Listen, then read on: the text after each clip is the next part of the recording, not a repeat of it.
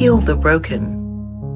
Last Thursday, I started a Bible study series on finding hope in the midst of brokenness based on the healing stories of Jesus. In the Gospels, we learn that Jesus was always healing people from all kinds of things, reminding them and us that healing is possible in our lives and world.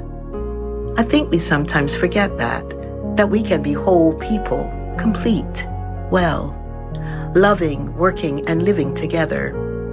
That healing for body, mind, and spirit are possible.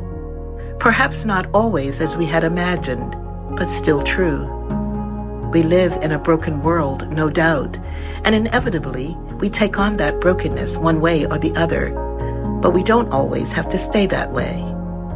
The Spirit of the Lord is upon me, Jesus said, quoting from Prophet Isaiah.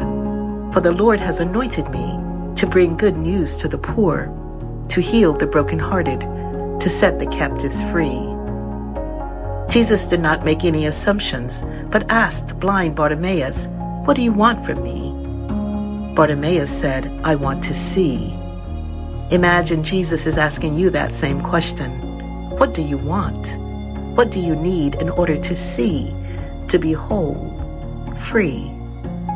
If you are near us at 86th Street and Park Avenue on Thursday mornings at 11, we would love to have you stop by and join the study. You are more than welcome.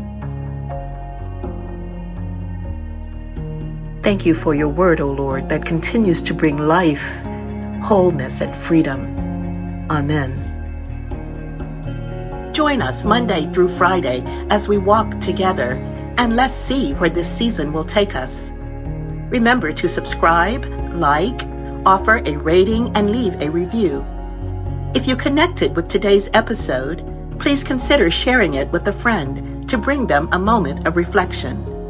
For more information about Park Avenue United Methodist Church, to listen to past episodes, and join us in worship online on Sunday mornings, visit our website linked in the show notes.